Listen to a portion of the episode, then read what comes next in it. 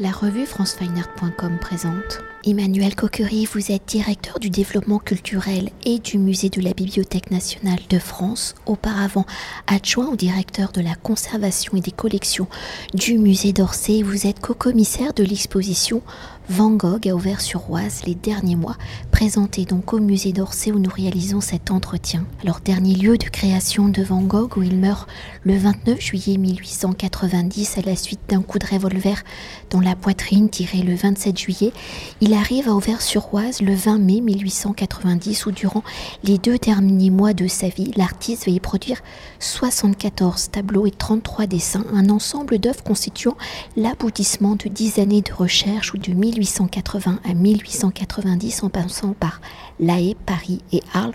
Auvers-sur-Oise sera donc le décor d'un renouveau artistique, des explorations plastiques, d'une grande liberté d'un artiste au seuil d'une nouvelle peinture. Alors avant d'évoquer les propos de l'exposition et les dernières œuvres de Van Gogh réalisées donc à Auvers-sur-Voise, où l'exposition présente une quarantaine de tableaux et une vingtaine de dessins de Van Gogh, peut-on revenir sur les dix années de carrière de l'artiste ou constitué de plus de 2000 toiles et dessins Van Gogh? Je rappelle quand même ces dates, 1853 hein. 1890, s'avère être un artiste prolifique ou en constante recherche de formes picturales annonçant le fauvisme et l'expressionnisme, il est donc inspiré par l'impressionnisme et le pointillisme. Alors en 1880, quand Vincent Van Gogh décide de devenir peintre, il a déjà 27 ans, quelles sont les circonstances de ce choix? Comment la vie qui l'a mené jusque-là va-t-il le conduire à faire ce choix, à consacrer sa vie à la peinture? Et dans ce choix, quelle y sera l'importance de son frère?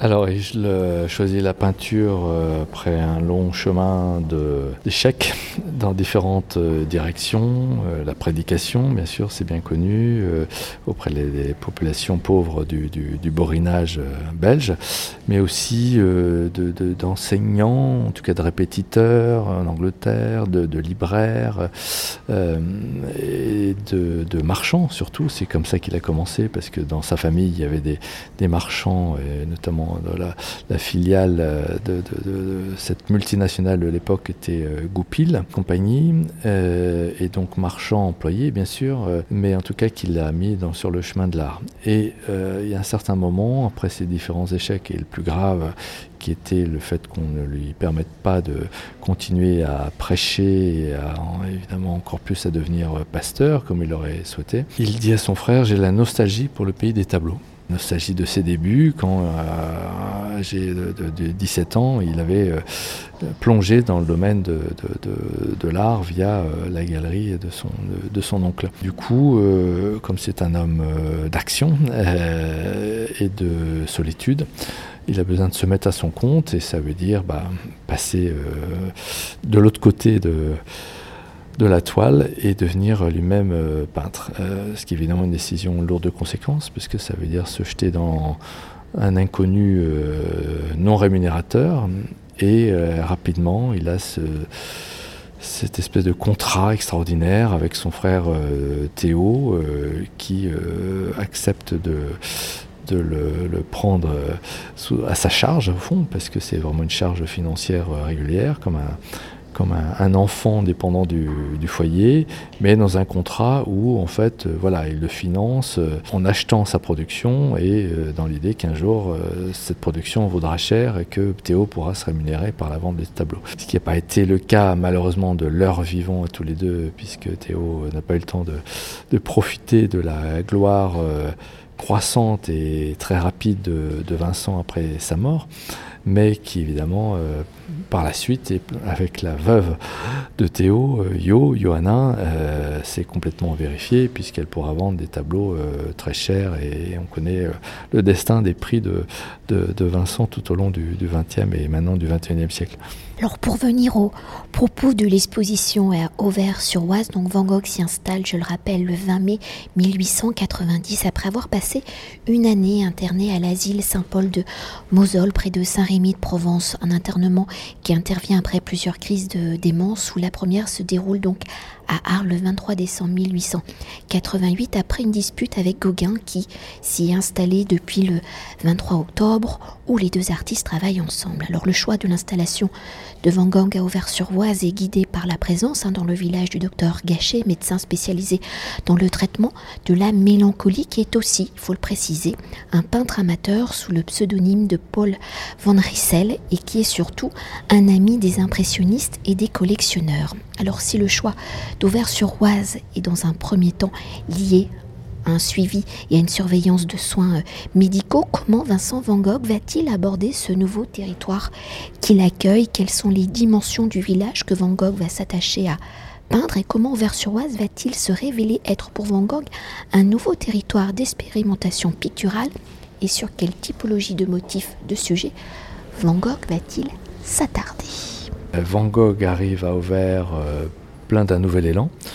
Un élan de soulagement parce qu'il n'en pouvait plus à Arles de la compagnie euh, des aliénés et puis d'être euh, enfermé, pas libre de ses mouvements et de ses mouvements d'aller sur le motif, d'aller peindre ce qui l'intéresse.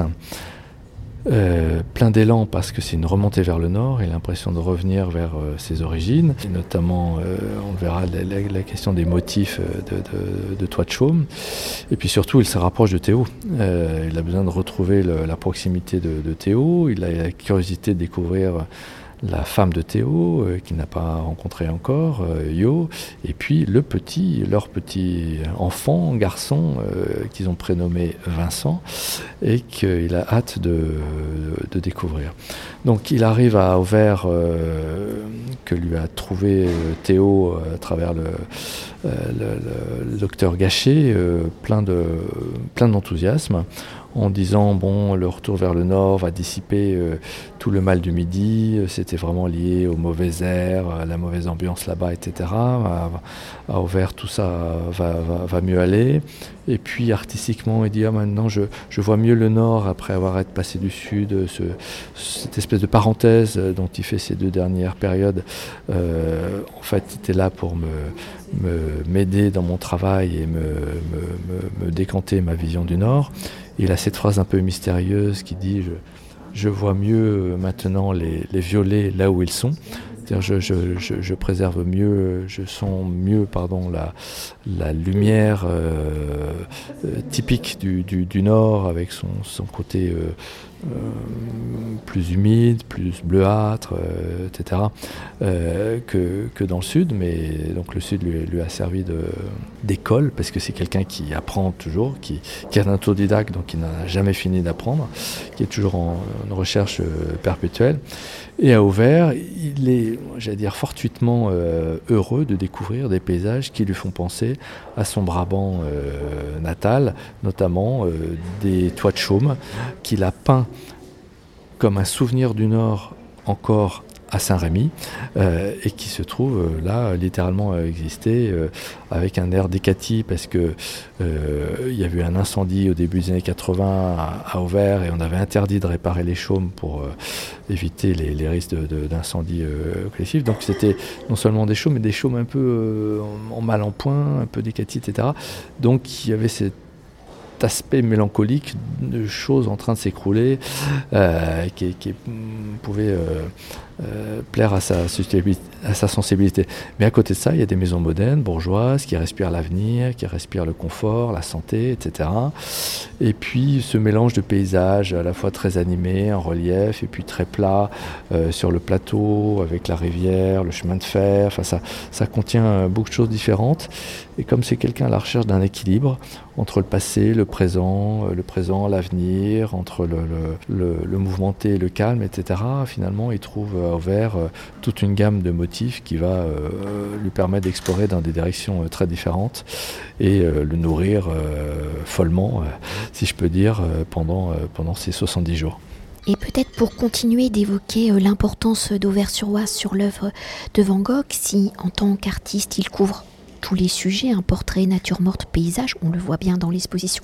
Comment la dimension du paysage va-t-elle se révéler un aspect privilégié des recherches picturales de Van Gogh? Et là, je pense surtout à la dernière salle de l'exposition. Sur quelle dimension du paysage Van Gogh va-t-il se concentrer, vous l'avez déjà légèrement évoqué, mais formellement, comment va-t-il traiter ce paysage? Comment ces choix de format d'interprétation de la nature annoncent-ils une nouvelle peinture? Et donc la modernité Il y a deux éléments dans la façon qu'il a de traiter le paysage euh, à ouvert qui sont très euh, particuliers. Euh, la première qui est vraiment très spécifique à ouvert, c'est cette question des formats très allongés, panoramiques, qui sont des formats en double carré, 50 cm par 1 mètre, qui est un format qu'il explore littéralement systématiquement à travers une série de, 12 paysages, dont deux sont des répétitions. Donc il y, a, 11 paysages différents, on va dire, qui sont tous réunis dans l'exposition qui est vraiment une contrainte créative très particulière parce que même si les, ce format allongé, euh, Daubigny l'a déjà traité, après d'autres euh, peintres euh, Van Gogh lui donne une signification particulière en, lui donnant cette dimension très ronde de, 1 mètre, alors que les formats commerciaux d'étoiles ne sont pas du tout des chiffres ronds comme ça. Donc il y a une espèce de étalon de, ces recherches, de, la peinture, voilà, sur lequel il joue évidemment avec l'allongement de l'horizon, la place de l'horizon, le, le point de vue, sur comment donner le sentiment de l'espace, au contraire de, boucher l'espace, mais en faisant euh, euh, saillir euh, des motifs en premier plan. Il y a vraiment un jeu autour de ce, format qui, s'adosse aussi à d'autres formats carrés, eux, mais qui ne traitent presque pas dans le paysage. Ça, c'est un, premier point. Un deuxième point, c'est qu'il vit de ces paysages pour la presque totalité de la figure humaine. Donc c'est des paysages vraiment solitaires. Euh, solitaires, mais pas sans présence humaine. C'est-à-dire que euh, la recherche du paysage chez Van Gogh, elle n'est pas celle véritablement d'un paysagiste parce qu'il met la figure humaine et le portrait au-dessus de tout. C'est celle d'un portrait de nature, si on peut dire. Le paysage est un portrait de la nature et une vision euh, d'une nature euh, travaillée par l'homme et cherche l'homme à travers la nature, comme il a déjà fait à, Saint-Rémy, à travers les oliviers, ou voilà, qui sont des arbres évidemment très cultivés, euh, ou le cyprès. voilà, il cherche à capter une espèce d'essence de présence humaine, mais indirecte, parce qu'on ne voit pas la figure elle-même, à travers la façon dont le paysage est, organisé. Et c'est vraiment ça qui continue à, à Auvers. Euh, alors que c'est des paysages très euh, agricoles, céréaliers, maraîchers, euh, et qu'il y avait beaucoup de gens qui y travaillaient, comme on le voit d'ailleurs dans ses dessins, quand il, va sur le motif, il y a beaucoup de figures quand, il, dessine, mais quand il peint, il enlève ses figures, et c'est vraiment des paysages très solitaires qui évidemment traduisent son, sentiment de, solitude, donc quelque part c'est un reflet, et en même temps, ça lui permet de se concentrer sur ces dimensions du paysage, puisqu'il n'a jamais été très à l'aise avec la peinture de figure, avec les proportions. Euh, paradoxalement, c'est ce qu'il cherche avant tout, mais c'est là où il est le moins à l'aise, techniquement euh, euh, à l'aise.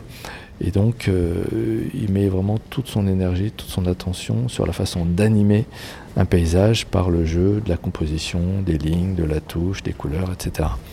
Et pour conclure notre entretien et pour mieux appréhender justement l'impact d'Auvers-sur-Oise sur l'œuvre de Van Gogh, comment avez-vous conçu le récit de l'exposition et donc des deux derniers mois de vie de Vincent Van Gogh alors c'est un parcours qui est essentiellement thématique et thématique sur euh, la question du motif. Euh, parce que Van Gogh est un peintre qui part de la réalité, euh, peintre du, motif, chevalet au dos, mais c'est un peintre qui reconstruit complètement sa vision dès la peinture du motif et dans un second temps en peignant à l'hôtel, dans, la pièce mise à disposition.